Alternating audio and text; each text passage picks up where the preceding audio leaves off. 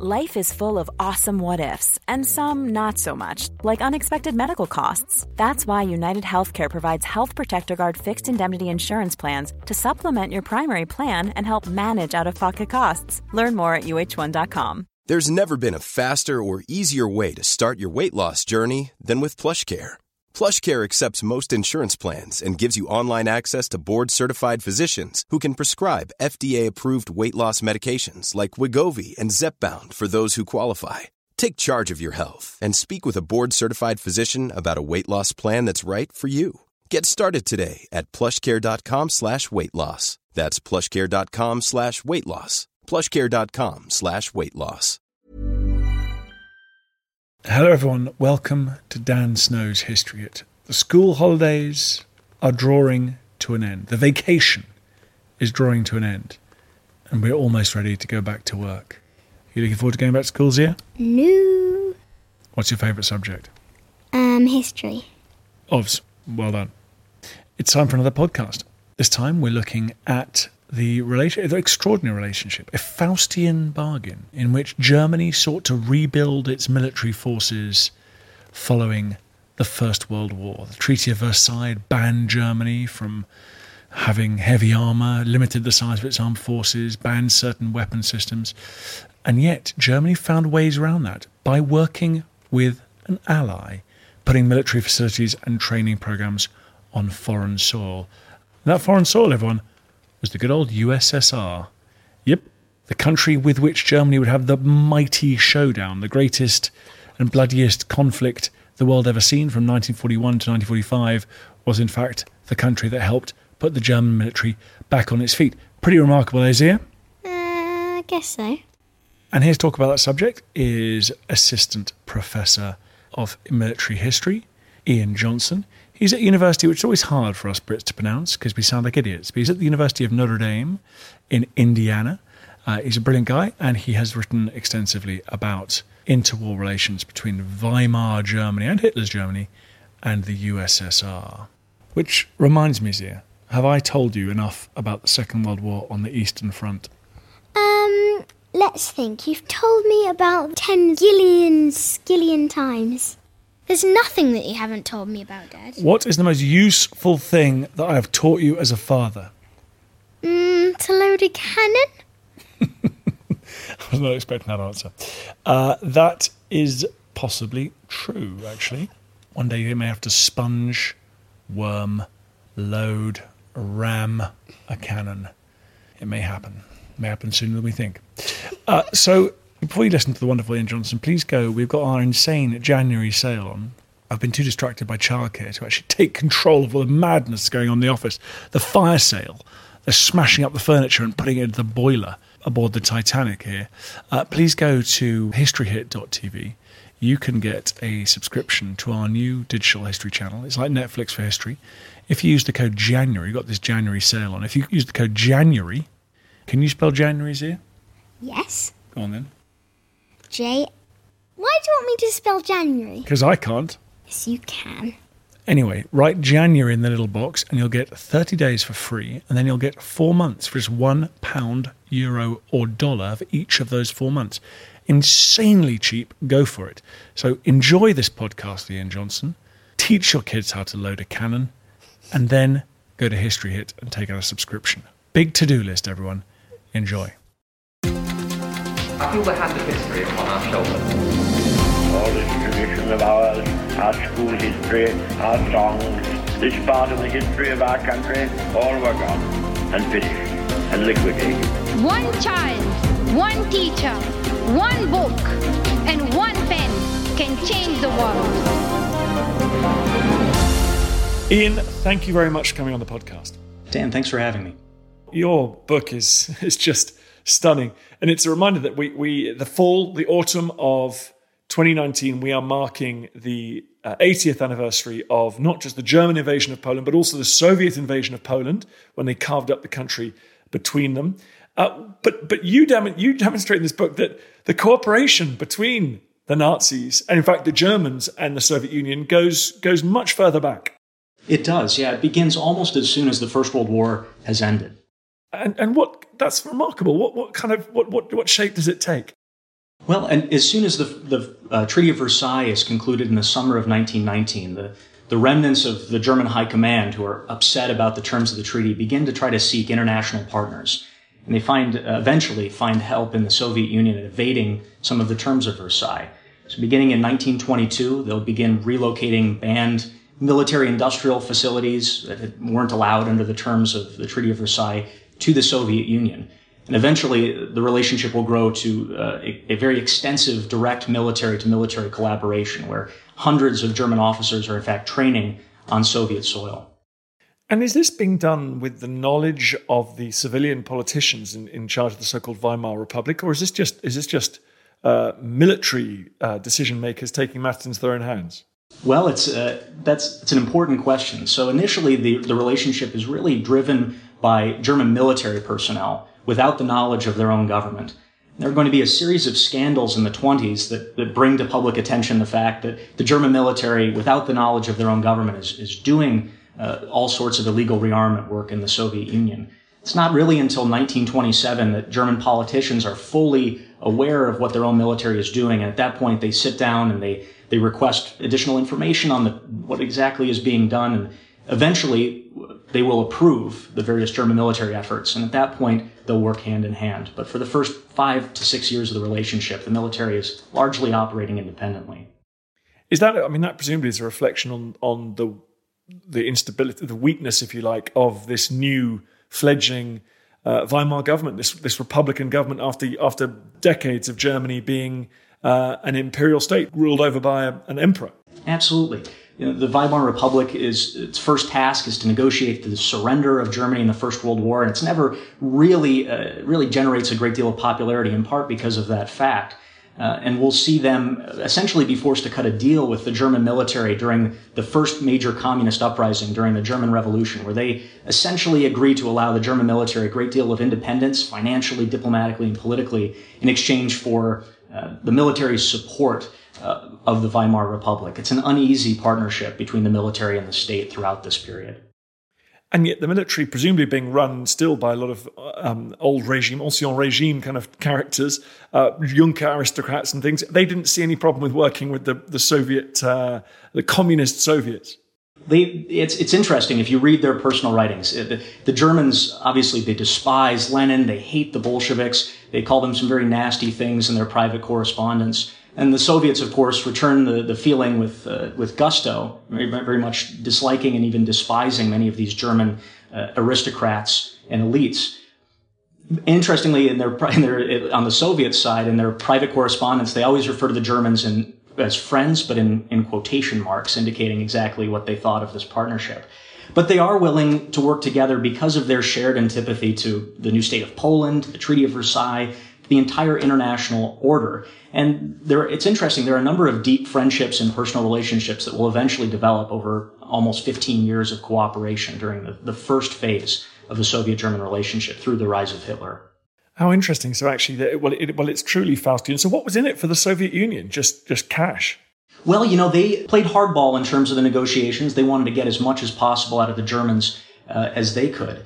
So, in exchange for allowing uh, the Germans to construct four military bases, jointly operated Soviet German military bases, relocating military industry, setting up training and testing grounds, the Soviets expected full access to German technology. And they also expected the, the Germans to send enormous numbers of instructors and engineers to assist them. And the scale of the cooperation would become quite staggering. So the, the Germans will end up training 156 senior Soviet officers in Germany uh, and these are people including you know, the, deputy chief of the Red Army, the head of their training inspectorates, the head of the, the Red Air Force. In the engineering partnership, uh, various German firms dispatching with German military assistance engineering teams will end up playing an enormous role in Soviet industrialization. When the war begins in 1941, 10 of the 18 Soviet tank factories, for instance, have been modernized or built with German finances or, or technical assistance. So the, the Soviets will gain an enormous amount in terms of military technology, industry, uh, and training. Uh, the, the problem on the training side, the enormous numbers of Soviets who, uh, who will study alongside the Germans, many of them are considered suspect by Stalin because they've encountered Germans and spent a great deal of time with them. And so as a result, the the vast majority will be executed or arrested during the Great Purges in 1937 and 1938. I've actually seen the request from the Politburo for a list of all senior Soviet personnel who have spent time alongside the Germans, presumably uh, preceding an arrest order. But you know what's coming, right? The next question has to be uh, when people like uh, Zhukov or, or, people were rehabilitated on the outbreak of war in 1941 between Germany and the Soviet Union. Did, did any of those German trained officers take a leading part in defeating the German invasion of the Soviet Union? Well, it's, it's interesting. You know, the, there are some who are rehabilitated, but so many disappear that uh, they, they really don't play a major role on, on the Soviet side. They, they, the, the military industrial facilities that have been built with German assistance will play a huge role in saving the Soviet Union. The, a lot of the doctrine that's imported from Germany, the, the Soviets have a lot of the German playbook because of their work together. Eventually, those lessons will be relearned, but uh, very few of the leading lights on the Soviet side, in fact, are survivors uh, of, of the Soviet German partnership. In was this a direct contravention of the Treaty of Versailles, or was this a uh, exploiting like a, was there a loophole in Versailles that actually allowed the Germans to carry out large scale maneuvers and training on, on foreign soil? This was something of a gray area. Uh, so we see the, the British and French, certainly by 1927, have a pretty good sense of what's going on in the Soviet Union through spies reports and other intelligence. And they consider it a violation of the Treaty of Versailles, but not one that they are willing to spend political capital and, and try to prevent. On the German side, they're quite convinced that their activities uh, are probably exceed the terms of Versailles. So the term, the Treaty of Versailles was actually forced by the, the German uh, Reichstag was forced to pass it into law as a German law. Uh, and it certainly violated uh, some of the requirements about, for instance, producing munitions on German soil. So when they're sending tank prototypes and aircraft, th- those have to be first built, uh, you know, even in small numbers in Germany. And so those are being built and shipped to the Soviet Union illegally. For, then they, they take comical efforts to try to prevent uh, revelations. For instance, when they start dispatching tanks in 1927 to the, the main tank an armored warfare testing ground, they're actually going to weld plows on the front of them to try to make them look like tractors, just in case an Allied inspector stops the train that, that happens to be passing to the Soviet Union. And they'll send all of their pilots disguised as tourists, something uh, German officers are not very good at, at playing. Uh, and maybe the Soviet Union in, in the mid 1920s wasn't an ideal place for tourists either. But they, they certainly act as if they're in, uh, in broad violation of the treaty with their, their efforts at secrecy. Hi, I'm Matt Lewis, historian and host of a new chapter of the Echoes of History podcast. If you're an Assassin's Creed fan, and like me, want to be prepared for the launch of Assassin's Creed Shadows later this year, join us on Echoes of History as we head to feudal Japan to explore the real life history that inspired the latest game from this legendary franchise. Learn about Yasuke, the African warrior who entered the trusted circle of Japan's most powerful warlord. Hear accounts of cultures colliding when Portuguese missionaries landed on Japanese shores, and follow Japan's journey through years of division and bitter warfare to unification at the dawn of the modern era. Make sure you catch every episode by following Echoes of History, a Ubisoft podcast brought to you by History Hit, wherever you get your podcasts. There's never been a faster or easier way to start your weight loss journey than with PlushCare. PlushCare accepts most insurance plans and gives you online access to board-certified physicians who can prescribe FDA-approved weight loss medications like Wegovy and Zepbound for those who qualify Take charge of your health and speak with a board certified physician about a weight loss plan that's right for you. Get started today at plushcare.com slash weight loss. That's plushcare.com slash weight loss. Plushcare.com slash weight loss. When it comes to your finances, you think you've done it all. You've saved, you've researched, and you've invested all that you can.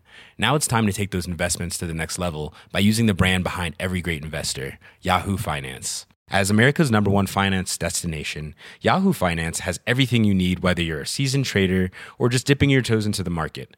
Join the millions of investors who trust Yahoo Finance to guide them on their financial journey. For comprehensive financial news and analysis, visit yahoofinance.com, the number one financial destination, yahoofinance.com.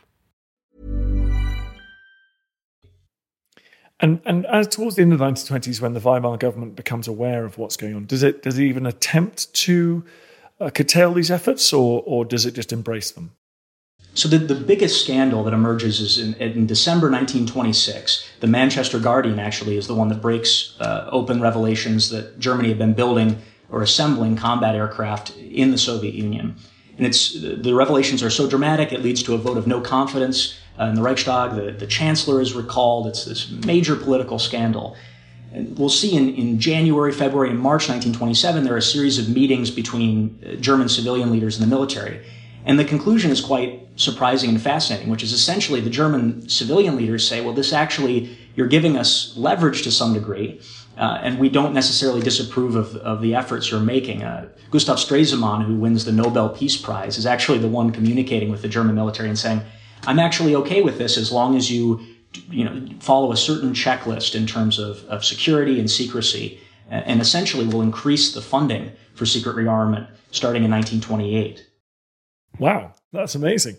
And and so I mean, I mean, just how important, therefore, between 28 and the, the rise of the Nazi Party, uh, at what proportion of, of Germans, Germany's peacetime military training and, and development effort is actually taking place on Soviet soil?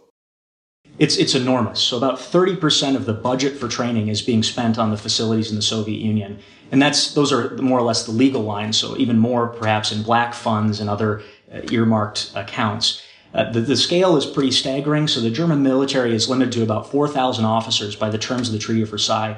There are going to be over 1,000 officers and men who pass through the various training facilities from the German side. So somewhere around a quarter, maybe a little less, of the German officer corps is going through these various facilities in the Soviet Union. Uh, almost every single aircraft prototype being developed is in fact being tested by flight uh, various pilots in the Soviet Union. The all of the Germany's tank prototypes are being tested and developed there. And in fact, uh, figures like Heinz Guderian, like, who's considered the father of, of Blitzkrieg, he's going to go to the Soviet Union when he needs to figure out what tanks are capable of and actually sit down with engineers and, and German officers who are ha- getting hands-on experience with tanks to actually draw what the doctrines should be. So military technology, training, uh, and, and doctrine, uh, without the Soviet Union, uh, German rearmament in the 30s is really not possible. Yeah, so let's come let's come up to uh, the advent of the Nazi Party, Adolf Hitler seizing power. Or arguably, the Weimar Republic, there were socialists in charge. They they may have regarded the Soviets as as kin, uh, ideological fellow travelers, but Adolf Hitler specifically targeted socialists as enemies of the state. So, how did he? What what effect did his coming to power have on this relationship with the Soviet Union? So, in 1928, he had begun or he had completed a manuscript of his second book, following Mein Kampf. He actually dedicates a chapter to Soviet-German relations. And he says that he has an inkling that uh, Germany and the Soviet Union have been working together in terms of military cooperation, and he thinks it's a bad idea for a variety of ideological reasons, his anti-Semitism, uh, his concerns about communism. And so when he comes to power, he's going to start dismantling this, this relationship. And in some ways, Germany's already gotten what it wanted. It wanted to develop technologies, train lots of officers, maintain military industry and, and expertise. And by 1932, even before Hitler comes to power, the military is actually be able to begin bringing large amounts of the training facilities and development back to German soil as the Allies have withdrawn their various inspection teams that had prevented that from taking place. So Hitler is, is able to begin uh, bringing those uh, facilities and resources back, and it, but he won't completely disentangle the German and Soviet militaries until 1935, which is when they suspend working on uh, submarine technology together. So he slowly unravels the relationship. Interestingly, the Soviets are quite eager to maintain the relationship. They're getting so much out uh, of German industrial firms in particular through both espionage uh, on Soviet soil and through direct exchanges that the Soviets will repeatedly reach out to Hitler in 1933, 34, 37, and 38 to try to restore the relationship in some way, shape, or form. Uh, this is hugely surprising stuff. I mean, is it possible for you? Do you make a judgment? Do you come to a judgment as to how significant uh, Germany's role was in the victory of the Red Army in 1945? It's one of the big questions. Who, who wins from this extended partnership? And while on the face of it, Germany would not have been able to, to launch the Second World War, to invade Poland without all of the research and, and training done earlier in conjunction with the Soviets. But in the long term, of course, the Soviets will end up uh, winning the war on the Eastern Front. And they'll depend enormously on men and materiel developed alongside the Germans. Uh, the, the, partnership, particularly the economic ramifications, are enormous. Even though Stalin squandered a lot of the, the, the training, the human materiel through his his purges. Uh, so I, I, think it's absolutely essential to the Soviet war effort that they've received uh, so much in terms of tank designs, some of which were borrowed from the Germans, aircraft designs, again drawing from German technology. Uh, developing their doctrine and, of course, the actual military industrial facilities that produce the enormous numbers of of T-34s and other uh, planes and tanks that will enable the Soviet Union to survive and eventually win the Second World War. It's actually ironic thinking about it that when the Germans and the Soviets finally do formalize their their well their sort of agreement, their, their with the Nazi-Soviet pact, and and the Soviets supply the Germans with vast amounts of raw materials. At that stage, having had a history of, of military exchange, was there, was there any further? Was there any suggestion that that might be a good idea again to start to start these joint programs up again? Absolutely, and in fact, they do. So uh, it's a, a, forgotten aspect of, of the Molotov-Ribbentrop Pact that, again, Stalin has repeatedly referenced the earlier period, known as the Rapallo period, uh, because of a treaty that normalized relations between Germany and the Soviet Union in 1922. He references this when he reaches out uh, to Hitler about the Molotov-Ribbentrop Pact. And in fact, they will resume some elements of their direct military cooperation. In October 1939, the, the Soviets will go so far as to allow the Germans to operate, uh, uh, open a base on their soil, which they do, uh, Basis Nord, a naval base near Murmansk, where they're going to base submarines and, and commerce raiders to go after uh, particularly British shipping. Um, perhaps the most remarkable direct military collaboration during the Molotov-Ribbentrop Pact, which again harkens back to the earlier period, is uh, the story of the, the Komet, which is a, a German merchant raider. Uh, the Soviets allow this ship uh, to, to sail to Murmansk. They provide it with icebreakers to allow it to transit the Arctic Ocean to the Pacific, and then uh, allow it to use a Soviet flag to cloak its various activities in the Pacific, where it will end up sinking nine British ships in 1940 before returning to Hamburg. So the elements of direct military collaboration become quite extensive and, and definitely um, echo the earlier period. When you were writing this book, uh, presumably this is a story that the Russians today do not want being told. So wh- how, how did you go about doing the research? It's a, it's a little tricky, yes. Uh, the Second World War, obviously, uh, you know, the Soviet Union suffers so much during the war. It's still a very uh, a sensitive and emotive topic in Russia today. Um, you know, I, so I worked in British, German, Polish, American, and, and Russian archives. I spent the majority of my research time uh, in, in the Russian Federation. Some stuff is, is off limits. Some elements of this are off limits. The Molotov-Ribbentrop Pact was not acknowledged until the 80s, uh, the, the secret components of it by the Soviet government.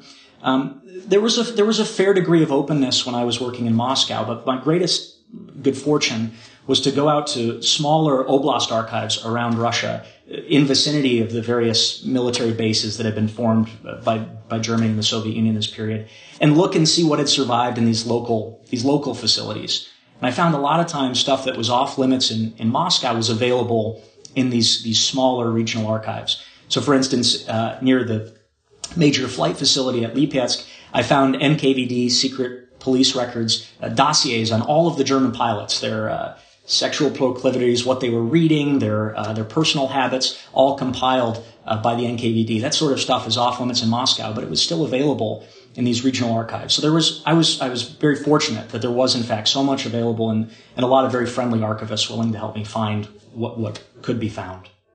Well, I got to say, buddy, you might want to cancel next summer's trip to St. Petersburg because I'm not sure you're going to be too welcome there after shining a spotlight on this extraordinary, extraordinary bit of history any personal stories from from Germans who developed close relationships with, with Soviets during the war and, and then ended up fighting on Soviet soil? Yes, there are, there are a number. I've, I've tried to track as many of these, particularly senior German officers, as possible. There's one uh, who is a uh, he's a division commander when the Second World War begins on the German side, and uh, according to the stories I could find, it was a little unclear in his personnel record. It looks like he had a nervous breakdown early on in the war against the Soviet Union. He fought with distinction in Poland and France, and he witnesses some atrocities being carried out uh, by German forces in Ukraine fairly early in the war, and he he requests a transfer and transfers back to Germany. Ends up managing motor pools for the rest of the war. So clearly, some some officers were affected in this very visceral way by fighting there. Others were radicalized by their experience in the Soviet Union. So a lot of the officers who served in 1931-32, they they developed close relationships with Soviet officers, uh, but they're also witnessing collectivization and famine and etc.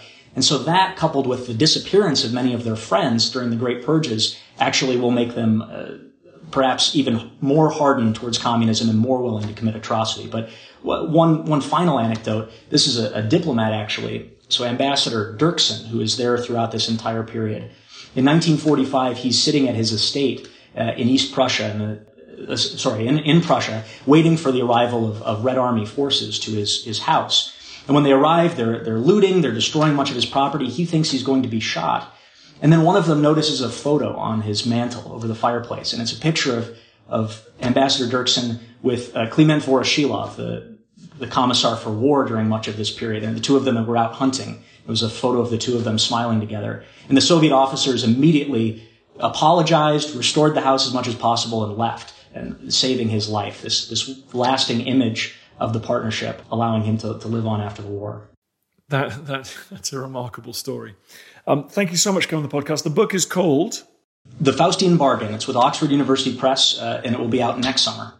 It is Faustian indeed. Well, thank you so much. That was fascinating. Please come on the podcast again soon. Absolutely. Thank you. I feel the history upon our shoulders. All this tradition of ours, our school history, our songs, this part of the history of our country, all were gone and finished and liquidated. One child, one teacher, one book, and one pen can change the world. Tells us what is possible, not just in the pages of history books, but in our own lives as well. I have faith in you. Hi everyone, it's me, Dan Snow. Just a quick request. It's so annoying, and I hate it when other podcasts do this, but now I'm doing it and I hate myself.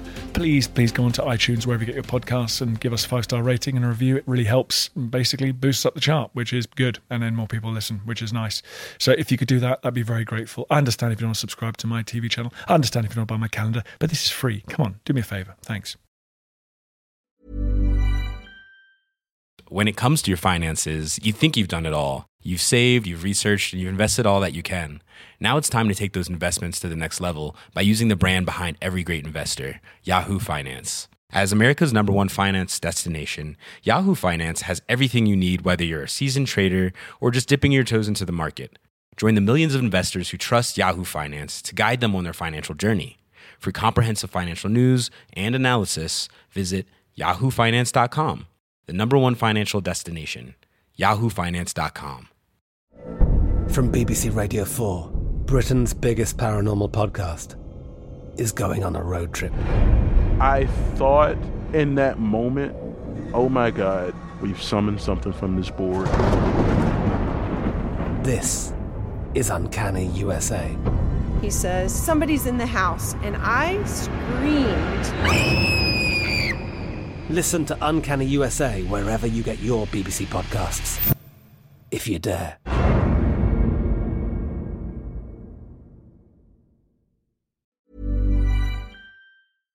Thank you for listening to this episode of Dan Snow's History Hit.